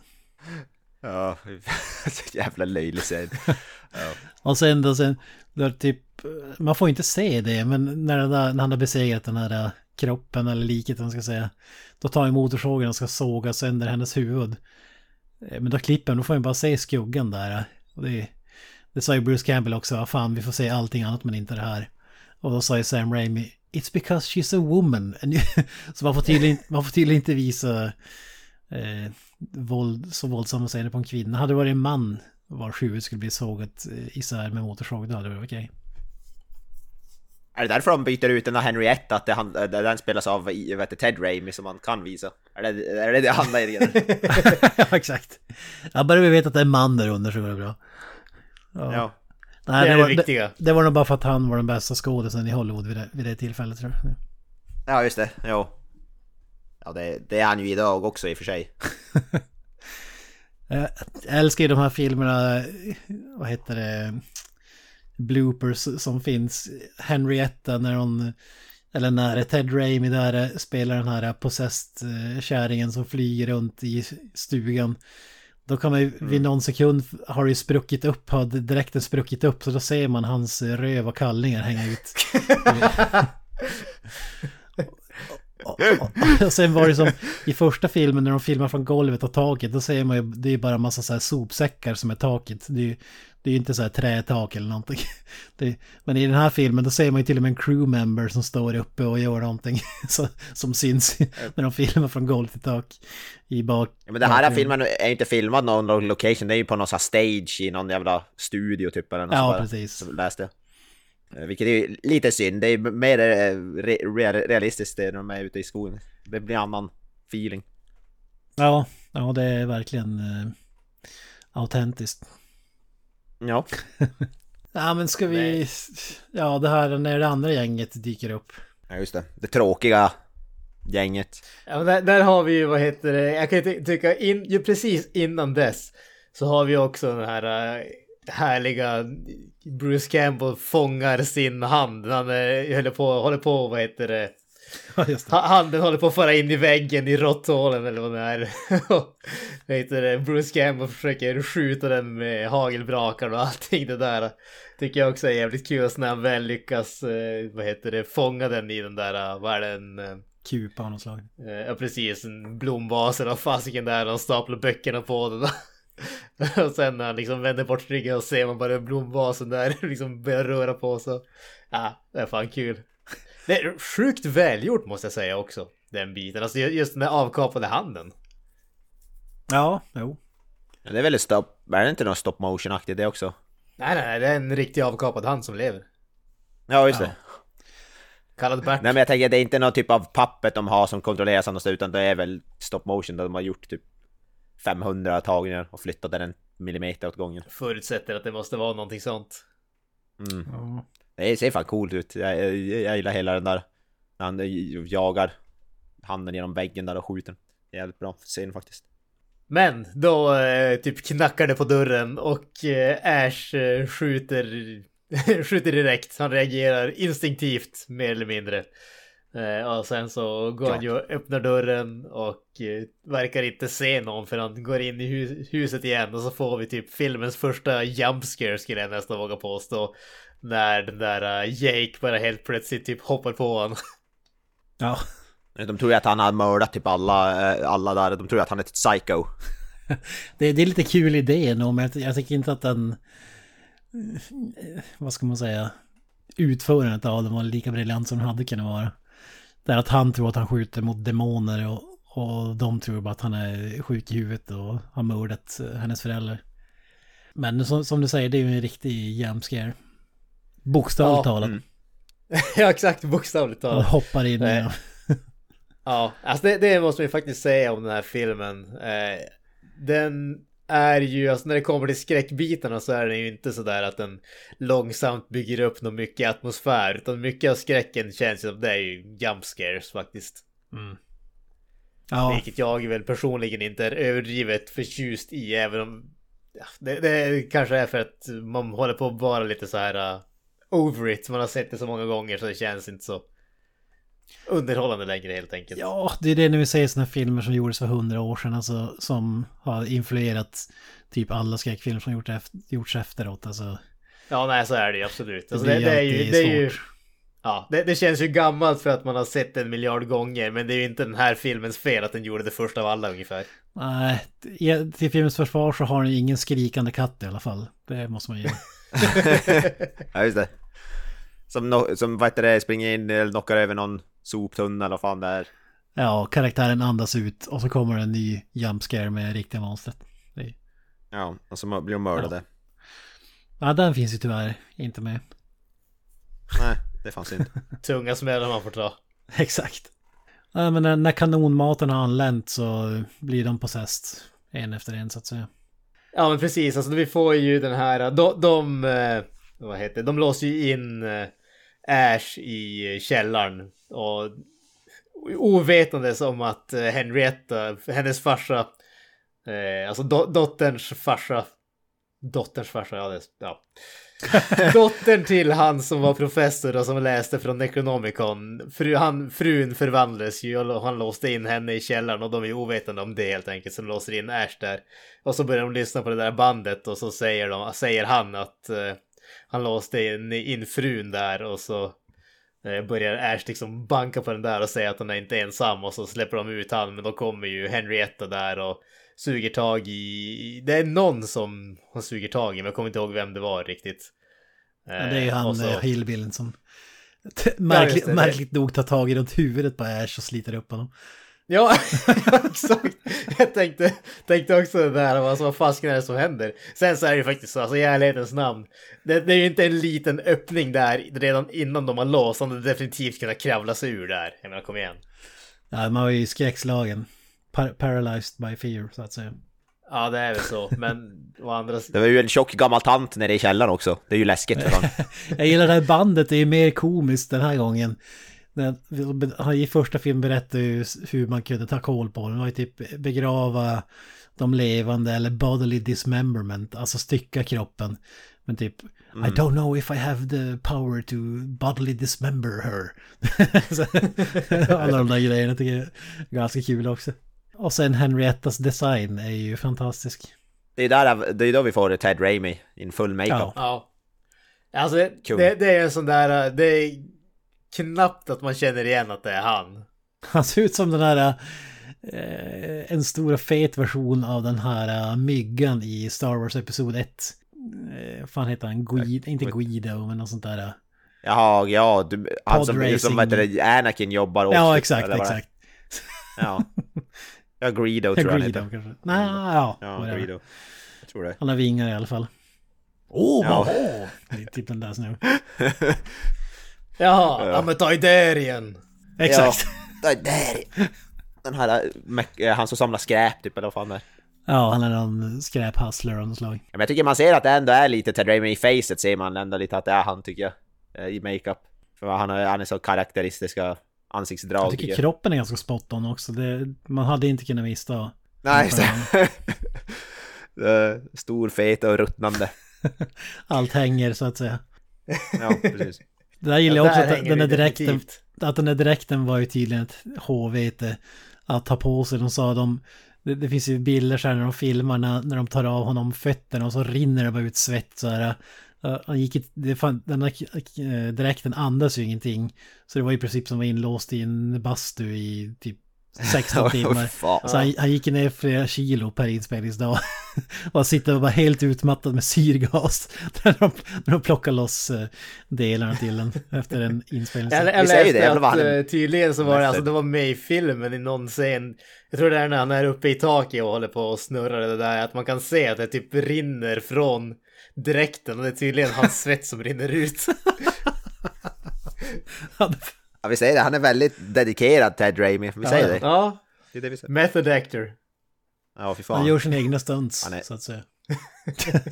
Ja, men här får vi, vad heter det, Bobby Joe, eh, som eh, har det oerhört kvinnliga namnet, alltså. Mm. Jävlar i ja. Mig. Det är där, så, verkligen det Hillybilly Redneck-namn, alltså. Ja, alltså... Det, Två det, det är sådär, det känns som att det skulle vara en man från början och sen så var det bestämt för att kasta en kvinna och orkar inte ändra namnet ungefär. Alltså ja, två manliga förnamn blir ett kvinnligt namn, det är fantastiskt. Ja, precis. Bobby Joe. Ja, men hon får typ ett psykbryt och springer ut i skogen och så får vi den här uh, The Wood Comes Alive-scenen i stort ja, sett från samma som den första filmen, bortsett från att hon blir våldtagen av träet, vad vi får se i alla fall. Ja, det är P G thirteen-versionen av den första filmen, kan man säga. Ja, exakt, exakt. Men den, den episka scenen som jag tror många förknippar med filmen, det är när hon sväljer ett öga. Ja, just det. När Ash hackar sönder den gode Ted Raimi. Alltså, han klämmer ju sönder mot den här, under den här eh, luckan där i, till källaren. Så sitter, klämmer fast och så, så, så typ stampar ja. På skallen. Så plupp, så, så ett ploppljud bara typ plupp. Så flyger det, och så ögat, flyger ögat över hela rummet. Och så skriker rakt hon in rakt in i hennes käft och slutar skrika. Det är så billigt. Och, och där jävligt. Ser man ju liksom fiskelidan också, just när hon sväller den. Alltså den är ju filmat baklänges som man rycker ut ögat med den fiskelidan. Och där, där nu är inte dold för fem år. Till och med på tjock-tv-tiden såg man ju den, så att säga. Den är ju briljant. Där gillar jag också att det är jävligt enkelt när de, när de filmar ögat när det flyger i närbild så här från sidan. Då är det bara en pinne som sticker ut på andra sidan som, som någon håller i som, som, som man inte ser för att man filmar från andra. Det, det är inga så här trådar eller rigg eller någonting, utan det är bara en pinne på andra sidan. Det tycker jag är fantastiskt. Alltså det, det är ju ändå... väldigt mycket smart filmskapande som är med i den här filmen, alltså, det måste man ju säga. De har ju kreativa lösningar på alla problem. Ja, ja, herregud. Ja, som sagt, det, precis som det som gör första filmen, är ju tvåan och, och trean också för den delen. Men när man inte har miljarder i budget och kommer på kreativa grejer som blir charmiga i slutändan. Mm. Men som du kanske inte vinner någon Oscar för. Ja, det, det finns ju även ett till, och då är vi tillbaka till det här... Du håller inte med om det, Grans, men jag anser att det är Jason Voorhees-syndromet här. Man inser vad som är Ash. Alltså Ash är ju egentligen inte Ash som vi tänker att han är förrän i tredje filmen. Precis som i Friday the thirteenth, där i part tre. Han har sin motorsågshand, han har sin hagelbössa, han har sina one-liners, han är svinet, han är extra korkad, han är fantastisk. Alltså vi får, det får vi bara i slutet på den här filmen, i de sista... kvarten, tio minuter när jag fann det. Ja. tjugo minuter Groovy. Kanske. Alltså, motorsågsarmen. Den stora skillnaden där kan ju jag tycka är att i den här filmen så har vi inte fått den där självupptagna delen som vi får senare ja, i Army of Darkness och Ash versus. Evil Dead. Alltså när han blir så här fullkomligt absorberad av sig själv, om man säger så. Här, här så är han ju ändå en relativt normal människa, mer eller mindre. Jag menar, han är ju han är bara... lite mer extrem, men han är ju inte sådär uh, galet självupptagen på samma sätt som man blir senare. Men däremot så vi får ju, den här filmen bygger ju upp till det vi får senare i alla fall. Alltså den bygger ju upp den där uh, motorsågsarmen, den bygger ju upp hela det här uh, förhållandet med de här uh, deadites och allting sånt där och så, så det, den bygger ju ändå upp någonting som de kan spinna vidare på senare. Han har ett ark som sträcker sig över tre filmer, kan man säga. Eller åtminstone två filmer. Ja, men han tar ju den fullständiga förvandlingen i en tredje. Två filmer och en recap. Ja, ja just det, en requel. Två filmer och en requel. En film och en requel. Ja. Ja, men scenen där det också montaget till motorsågsarmen är ju, wow, det är filmmagi. Ja, det, det är faktiskt riktigt coolt. Alltså när han får den där lilla haken på bröstet där han sätter den där draggrejen och så rum! Där igång den. Ja, det, det är fan, det, det är någonting speciellt med det alltså. Det, det känns som ett sånt där, den här karaktären hittade verkligen rätt stund ungefär. Där, alltså, man, man känner att karaktären blev som det var tänkt att han skulle bli på ett speciellt sätt. Ibland känns det som att de försöker bygga upp till någonting, men det kommer aldrig riktigt dit de vill ha det, om det beror på liksom att de inte tänkt ut det tillräckligt bra eller om att de inte hade liksom skådespelarprestationer och sånt där. Men här känner jag att det är den scenen där Ash verkligen blir Ash för mig. Ja, men så är det ju. Ja, men det är det jag menar, och vi får inte se någon full-blown förrän i den tredje filmen som vi kommer snacka om senare, men det är ju helt klart eh, bör- Ash Begins kan man säga. Ja, men precis. Och där får vi också det odödliga Groovy. Ja, ja fan. Den borde ju vara den löjligaste repliken, men för att Bruce Campbell säger den så är den ju den, mest, den coolaste repliken någonsin. Ja, den enda scenen när han kapar av den, det är ju så jävla... Det är ju en av, ja, det är en klassisk scen i och för sig. Han hade lika gärna kunnat säga alltså... Kawabunga. Och det hade varit... Yippee-ki-yay. Jag är lite ledsen över att vi inte fick en sån här Do you feel lucky punk? Nej, sen skulle ha sagt det åt handen. Because I'm the only Shane's old man here. ah, den är ikonisk får man ju säga.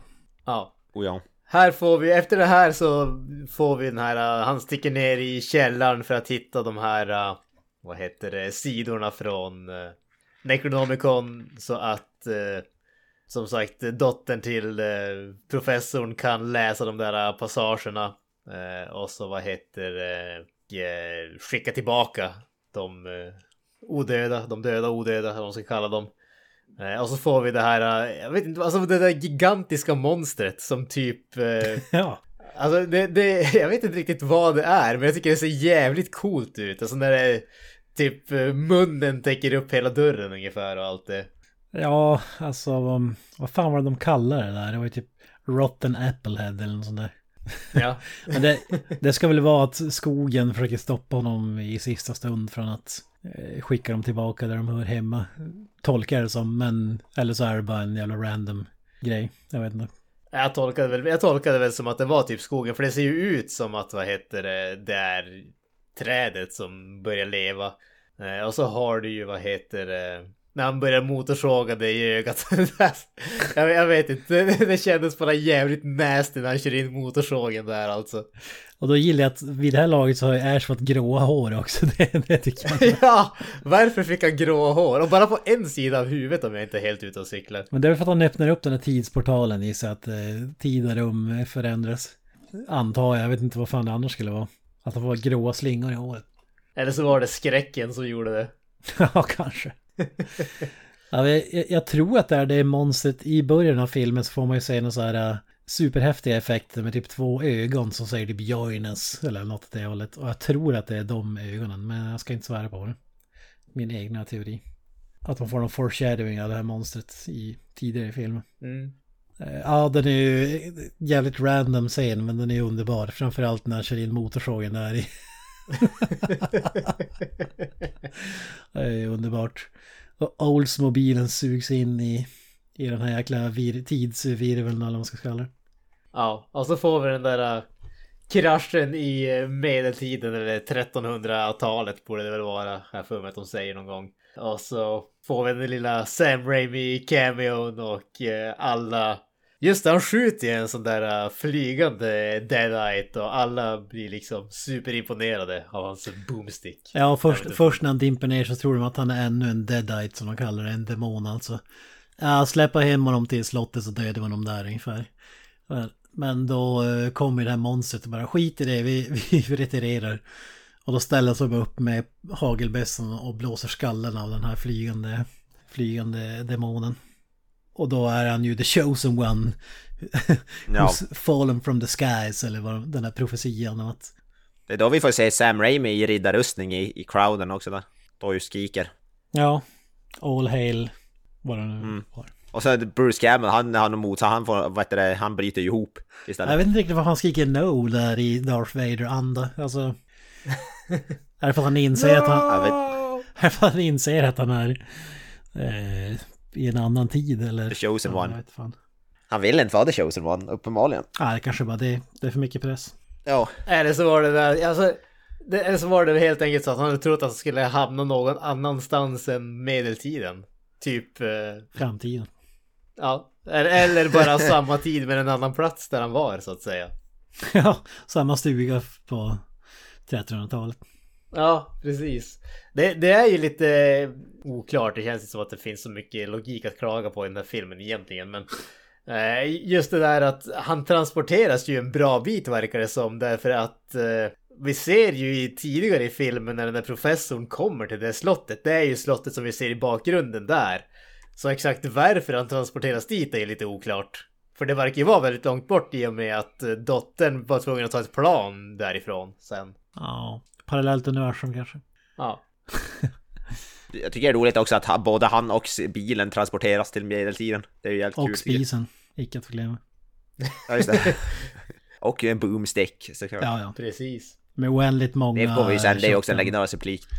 This is my boomstick är ju en legendarisk replik som vi kommer till. Ja, fan. ja, ja. Yes. Ja men vad, ja, vad tycker vi? Alltså, har vi några avslutande ord om filmen, boys? Nej men det, jag, jag tyckte det, alltså som, som Ken typ, det är typ tio av tio. Jag tycker det är ju fantastiskt. Älskar, älskar den här filmen. Jag kommer faktiskt inte ihåg, jag har sett den här filmen tidigare men jag kommer inte ihåg någonting. När jag såg den så kommer jag i princip, det är typ bara groovy scenen som man egentligen har någon minne av. Men i resten av filmen kommer jag fan typ inte ihåg alltså. Så det var nästan som att jag såg den på nytt faktiskt. Så det var, det var ju trevligt. Men jag, ja, den är ju, den är ju fantastisk. Den är mästerligt. Oscarsvinnande och så vidare. Tårdrypande drama. Det är verkligen seriöst. Ja. Det är fram med nästukor. Ja, jag blev rör, berörd alltså. Nej, men jag är sjukt, sjukt bra. Jag har inget annat att säga att den... Den är, jag gillar, älskar första också. Den här är bra på ett helt annat sätt. Så det är som två helt olika filmer såklart. Eh, båda är jävligt bra. Båda är bra på helt olika termer. Eller måste jag säga. Så ja, inte mycket mer att säga än så. Yes, Kent. Eh, ja, som sagt, jag har sett de här filmerna tusentals gånger. Och jag känner att nu känner jag att jag kanske har sett dem för många gånger. Alltså det blir inte riktigt samma. Så hade jag bara sett den här filmen en gång och skulle se den andra gång hade det varit mer så här uh, wow-känsla. Men det är som... Det, det är som när man blir alkoholist. Alltså, första gången man dricker en bärs då är det häftigt. Men sen när man dricker det i femtio år nonstop, då är det bara en dos i mängden så att säga. Men jag älskar ju filmen fortfarande, självklart. Fantastiskt på alla sätt. Och ja, som man var, jag sa som jag sagt tidigare att, att de här klarar sig standalone och de har ett början och ett slut.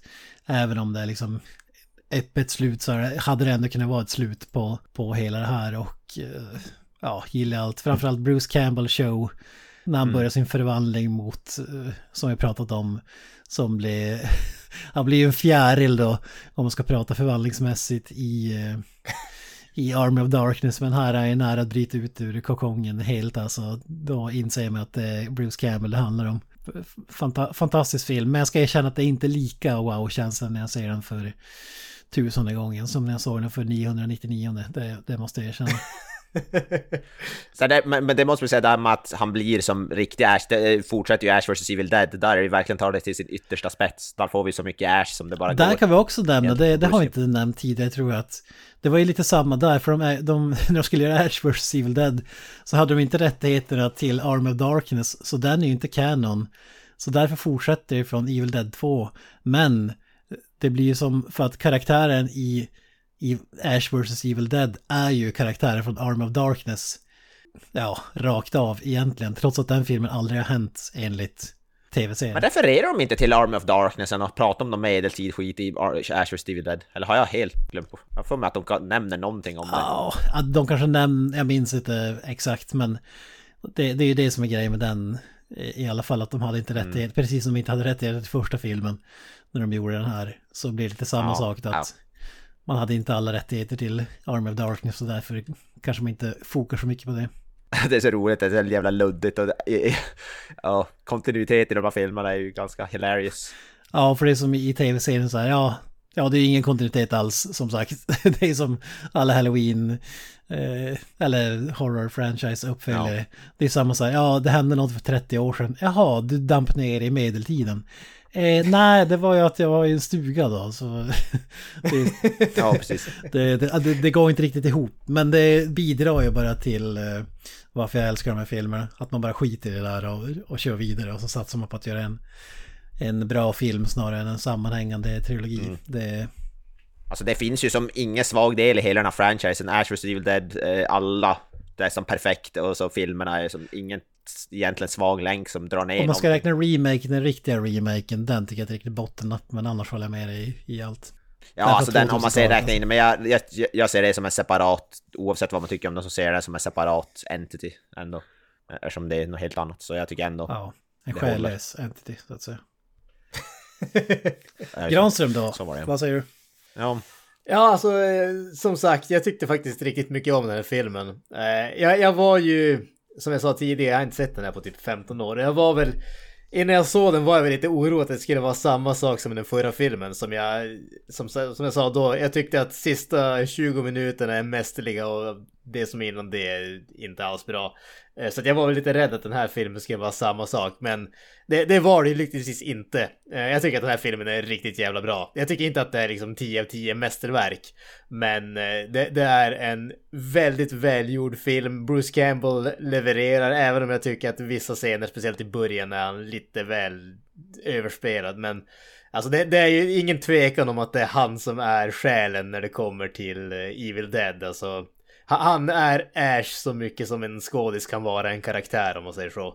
Eh, jag tycker att den är riktigt rolig. Jag tycker att det är förvånansvärt eh, hur bra humor, humorn står sig i den här filmen. Men jag tror att det är mycket av det kommer just för att det är Bruce Campbell som man säger fysiska komik. Det är inte att det är en massa snabba skämt eller liksom genialisk dialog, utan det är väldigt mycket fysisk komedi som Campbell levererar, och det är väl det som gör att det har stått, stått genom tiden, trots att det var ja, drygt trettio år sedan filmen släpptes.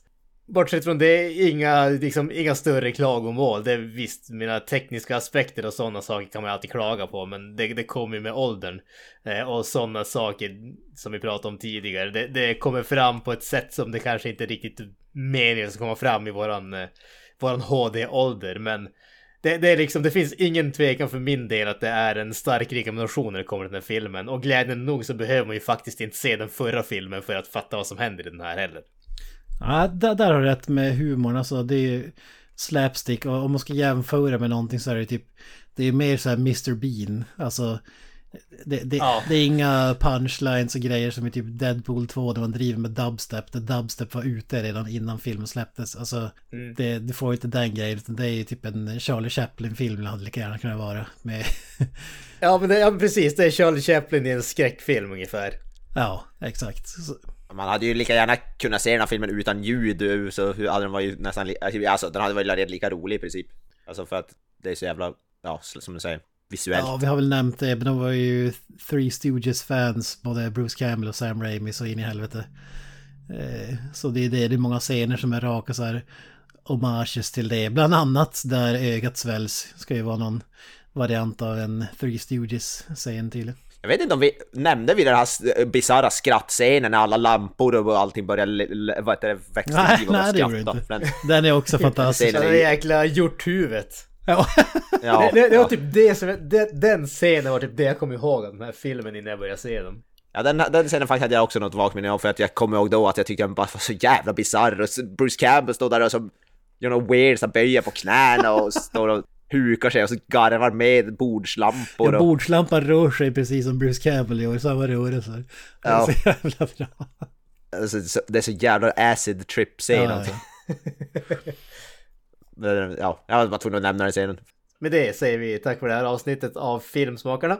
I vanlig ordning så hittar ni oss på Facebook, på Instagram, på Twitter också. Vi har ju våran hemsida filmsmakarna punkt wordpress punkt com, och självklart så kan ni lyssna på oss på Pladdercentralen. Med det så undrar jag, har ni några avslutande ord, grabbar? Uh, peace out. Up the irons. Och jag säger, hail to the king. Groovy. That's it, man. Game over, man. It's game over.